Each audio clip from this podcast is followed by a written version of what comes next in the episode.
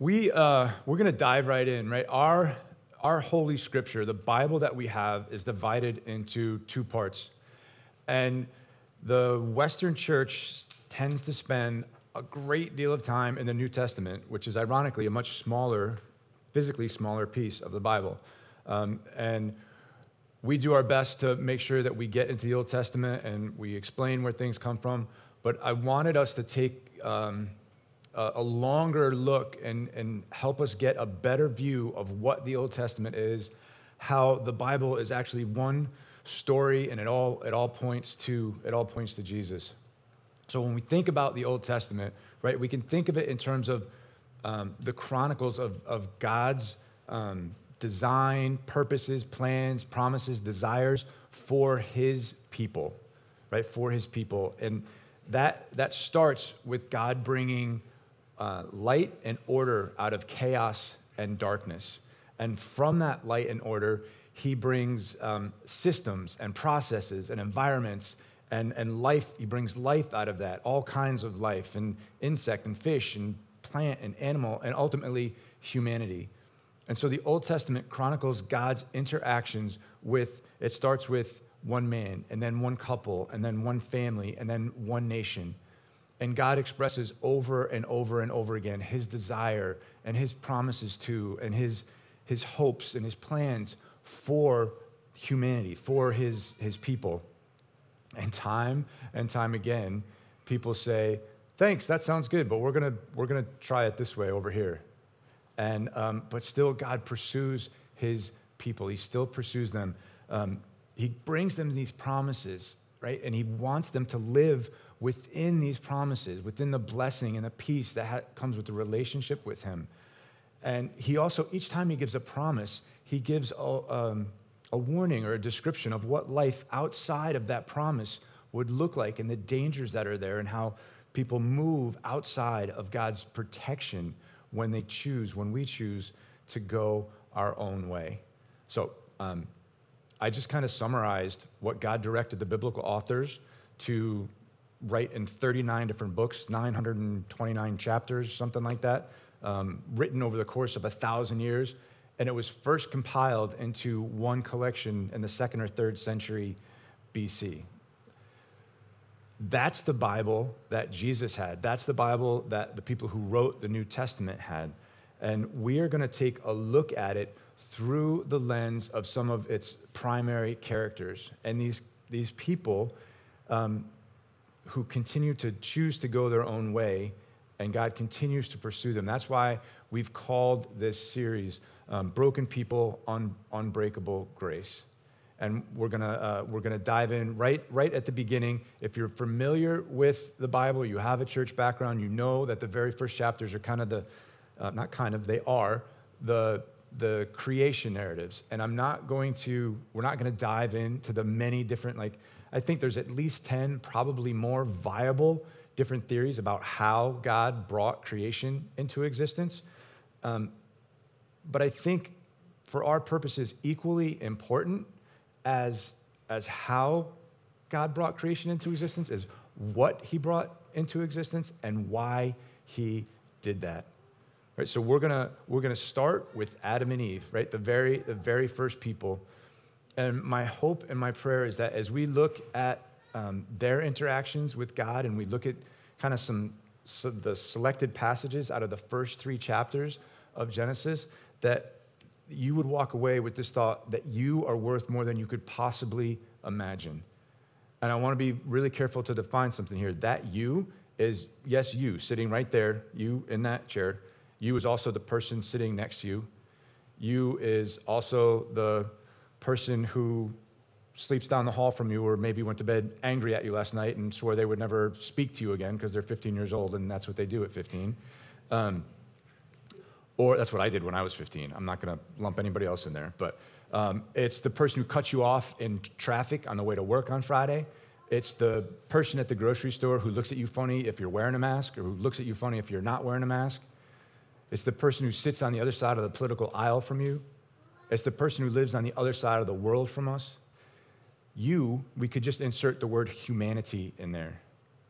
In God's eyes, humanity is worth more than we could possibly possibly imagine. And so I'm going to unpack this idea. We're going to start with um, just two verses, three verses, two verses. Genesis chapter 1, verses 26 and 27. Then God said, Let us make mankind in our image, in our likeness, so that they may rule over the fish in the sea and the birds in the sky, over the livestock and all the wild animals, and over all the creatures that move along the ground. So God created mankind in his own image. In the image of God, he created them. Male and female, he created them. So the first thing that I want us to realize is that our worth, our worth comes from our creator, from who our creator is. But I want you to just think about this kind of a, a silly little analogy, but um, when I was, I don't know, second or third grade, we had an art project. We had to sculpt something. So I had this idea that I would sculpt a hollowed out Hershey Kiss, and it would be like a candy jar to put other Hershey Kisses in it. Um, I am not an artist. I've never had an artistic bone in my body. It ended up looking like what we would now gets used as an unfortunate, distasteful emoji, right? That's kind of what that was. That's right. So that's the sculpture that comes from somebody like me versus a sculpture that comes from somebody like Michelangelo or uh, any other of the a great a great artist, right? Our worth comes from our creator. And I put up two specific words that we gain from the first chapter of Genesis, right? Our creator God is eternal. The concept of eternity is like mind blowing. I don't know if you've ever tried to wrap your brain around what, what eternity is or, or a God who kind of exists outside of time. There was never a time when he didn't exist, right? He is the uncaused cause of everything that, that we know. But the thing of it is, I think the concept of eternity might be a little bit easier to grasp than the other word triune, the fact that our God is one, yet he exists in three people.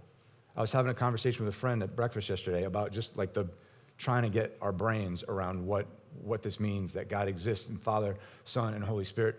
Um, and scholars tell us that within the first three chapters, we see references to each member of the Trinity. And that, that verse that I read for you um, said, Let us make mankind in our image, right? That it's plural. Let us make mankind in our image. Genesis chapter 1, verse 2, and the Spirit of God was hovering over the waters. Chapter 1, verse 3, God the Father was doing his creative thing. And then we jump ahead to chapter 3, and scholars tell us there's a reference to Jesus in there, which we're going to talk about in a few minutes. But in those very first chapters, we see the idea of God being eternal and we see the idea of him being three in one. He exists in this way that we cannot even fathom. It's just this mind blowing, mind blowing existence. Um, the next part of, of who God is, right, is He is the inventor and arbiter of goodness. I had to go and make sure that was a real word. It felt like a, a word when I typed it in there, and it, it is. I looked it up. Um, but He defines who goodness. In the first chapter, we see this phrase over and over again. God saw it and it was very good. It was good six times and very good once. Um, he is the only one who can define what is good versus what is evil. It's, he is the source of it, he defines it, and he judges what is good and what is evil. At the, at the pinnacle, right, when God is done creating, at the pinnacle, he, he stops and he, he says, It was very good. And that was after he created humanity. After humanity was born and everything else was in place, God said, It was very good. Unlike any other, anything else that God created, humanity is created in his image. So much of our worth, so much of the things that we try to earn or the things that we try to pretty ourselves up to, to give a better image. We have this amazing image. We're born with this amazing image before we do a single thing, and that's the, the image of God. That brings us to the second piece of where our worth comes from. Our worth comes from our God given purpose, right? Part of our God given purpose is to reflect God. Sometimes the church word that gets thrown around is there, we're image bearers. We are image bearers. That means that when people look at each other, when people look at us, they're supposed to catch a glimpse of God. They're supposed to see who God is. That's why we talk about the importance of being close to God, right? Because if if we want to reflect him and we're too far away from him, that image that we're reflecting is going to be blurry or it's going to be obscured, or worst case, it's going to um, be perceived as something different all altogether. Right? So part of our worth comes from our God-given purpose in that we are created to reflect God. The other thing that we're created to do is to share in his work. One verse from um, chapter 1 and one verse from chapter 2. God blessed them talking about Adam and Eve, man and woman, blessed them and said to them, Be fruitful and increase in number, fill the earth and subdue it, rule over the fish in the sea and the birds in the sky, and over every living creature that moves on the ground. Chapter 2 The Lord God took the man and put him in the Garden of Eden to work it and to take care of it. We were created to share in his work. I have such vivid memories of being a little kid and my dad taking me to the office with him. Like it was usually on a, on a Saturday morning and work had piled up, so he, he had to do some catching up. So he brought me, I loved going to the office with my dad, right? I loved being with him. I loved getting to see what he did. I didn't understand what he did. I had no idea what he did. Um, but, you know, he would set me up at somebody's desk and like I loved the stupid manila folders and a big desk calendar and the, like the old school phones that had the buttons on them that like with all the different different lines. I loved everything about being there. And as I look back on it, I didn't realize it then, but being with him and in my own little, you know, seven year old way, doing what he did, I got to know him better. I felt like I knew him better by sharing in his work. The God of the Bible invites us, invites humanity into his work with him. And this is where my analogy kind of starts to fall apart a little bit. When I went to the office with my dad, I was not customer facing. I did not chase down any leads. I didn't sign anything. I didn't build anything. I didn't actually do anything. God is actually inviting us into his work with him, right? He wants us to join in what he was doing, continue what he's doing, creatively building and growing a world and relationships that glorify him. And that's not just sitting in a place like this and singing songs and listening to somebody teach. That's like if you sell, if you care for people, if you build things, if you invent things, if you, um, if you help grow, all of that is part of God's creative mandate. It what, it's what He invites us into. That's what we were created for. That's a big part of where our worth comes from, right? So our worth um, comes from who he created us and this perfect, unbelievable God um, in his existence, unbelievable. Our, and our worth comes from this, this purpose that he's, that he's given us. Our worth comes from the cost that someone is willing to absorb to secure our good. Said more simply and maybe a little bit more crassly, what is someone willing to pay for you? So God creates humanity. He creates Adam and Eve, and he, he puts them in this garden. He, um, he is pleased with what he's created in them, and he wants them to share in his goodness. And he's just surrounded them with everything that they could possibly want to have this amazing, amazing existence. And primarily is that relationship with, with him, that relationship with him. Within that, right? I started by saying all the things that God created. And He created systems and processes and He created order. And part of that order is He is the only source of definitions of good. That's His job, right? Not our job. Hi, guys.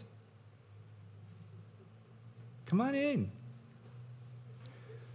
Um, he is the only one who can do that. He's, man was never intended to share that power with him. We are created to be like God in his, in his image. We are not created to be God. Here's how God specified what that would look like. Lord God commanded the man, You are free to eat from any tree in the garden, but you must not eat from the tree of the knowledge of good and evil. For when you eat from it, you will certainly die. So, um, Adam and Eve had a choice. They had a choice to do things the way that this amazing, unbelievable God set out for them to do it His way, or they could choose to do it their own way. And um, kind of famously or, or infamously, evil rears its ugly head in the form of a serpent. And we read this in chapter 3. Now, the serpent was more crafty than any of the wild animals the Lord God made. He said to the woman, Did God really say you must not eat from any tree in the garden? The woman said to the serpent, We may eat from the trees in the garden, but God did say, You must not eat from the tree that is in the middle of the garden, and you must not touch it, or you will die, which God didn't say. She kind of added that in. You will certainly not die, the serpent said to the woman. For God knows that when you eat from it, your eyes will be open and you will be like God, knowing good and evil. They fell for it. There was enough truth in there mixed up with the lies to get them to act upon it. They ate from that tree, which they weren't supposed to. And the tragic irony of this is, right? The serpent tempts them with, You will be like God. They were already like God. They were created in his likeness and in his image. But for some reason, in this beautiful paradise like setting, with everything around them, with the relationship they had with each other, with the relationship they had with God, they still wanted to do things their own their own way. Sometimes that, um, that act of Adam and Eve eating of that fruit is referred to as original sin. Uh, theologian J.I. Packer had this to say Original sin was a lust after self sufficient knowledge, a craving to shake off all external authority and work things out for himself, referring to, to humanity. Adam and Eve then, and us now, we have so badly damaged the image of God that is in us. We do it to ourselves and we do it to other people because we wanted to define what was good for ourselves. We put aside the order that God had prescribed and we stepped outside of that promise and we wanted to define good for ourselves. And here's the, here's the, I don't know if interesting is the right word, sad thing, whatever. Um, we're not very good at defining good. Right? We have this image of God that's still in us, this likeness. So we have this creative drive, we have these abilities, we have this intelligence to do things. But then we also have this thing, call it sin, right? That's what it is. This desire to do things our own way. So we invent and we discover and we create hey, here's an atom, right? We can do stuff to that and we can create power. We can create nuclear power. We can also create a bomb that would we could destroy our planet with. Right? We we can come up with something like the internet, which gives us streaming church services and, and Bibles of every translation and all kinds of commentaries right, right in our pocket. And at the same time, it gives us access to pornography in our pocket all day, every day, and it turns us into little terrible keyboard vigilantes. Right? We're not very good at defining good outside of God. That's God's job. And so there are consequences to this decision that Adam and Eve make, that we make. And in, um, in addressing the serpent, God says this. So, this is kind of the, the bad news, but it begins to lead us into the good news. I will put enmity between you and the woman, and between your offspring and hers. He will crush your head, and you will strike his heel. So, evil is going to be this horrific, tragic thing that plagues humanity and makes us do terrible things to ourselves and to each other and to our relationship with God. However, God also lets it be known, and this was the reference to Jesus that I was talking about, that scholars tell us that the offspring, right, who's going to crush the head of the serpent, who's going to crush evil, is Jesus. When Jesus went to the cross, when he died on the cross, he did that as punishment for the choice that was made for us, for Adam and Eve, to define good and evil on our own terms.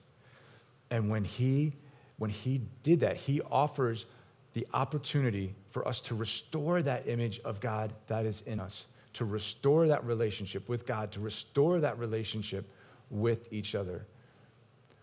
So when we come to a point and we're able to say, you know what, God, you're better at this whole being God thing than I am. I'm going to let you define good.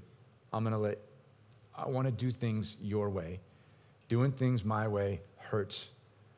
Sometimes it feels good for a little bit, but in the end, it hurts. And it separates me from you and it separates me from people. We get to a point where we can admit that.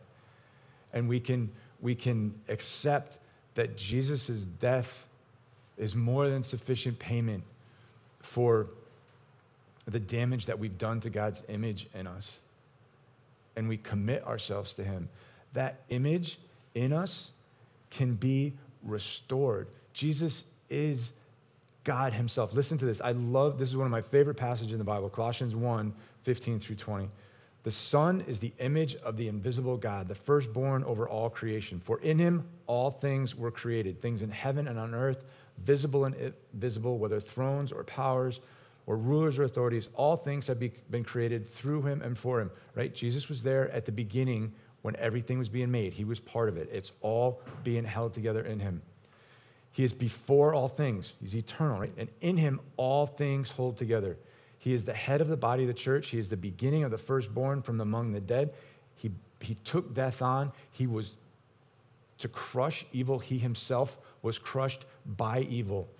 He was the firstborn from among the dead, so that in everything he might have the supremacy. So God was pleased to have all his fullness dwell in him, and through him to reconcile to himself all things. The image of God in us is restored by and through Jesus, whether things on earth or things in heaven, by making peace through his blood shed on the cross.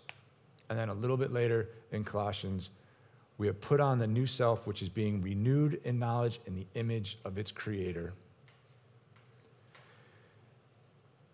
Did you guys hear that? The, the cost that Jesus was willing to absorb to secure my good and your good was his life his eternal existence, his perfect existence, his beautiful triune existence, he was willing to sacrifice for you and for me and for humanity so that we might continue, that God might, that plan of God's for us to live with him in relationship, continuing his work. That's what we are worth. He gives us that opportunity to make that choice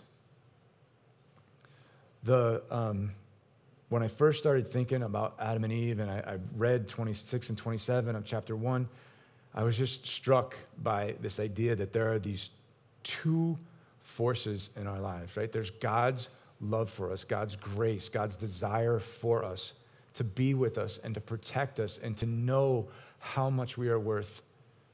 And then there's this desire to do our own thing, right? To decide for ourselves what's good and what's not good.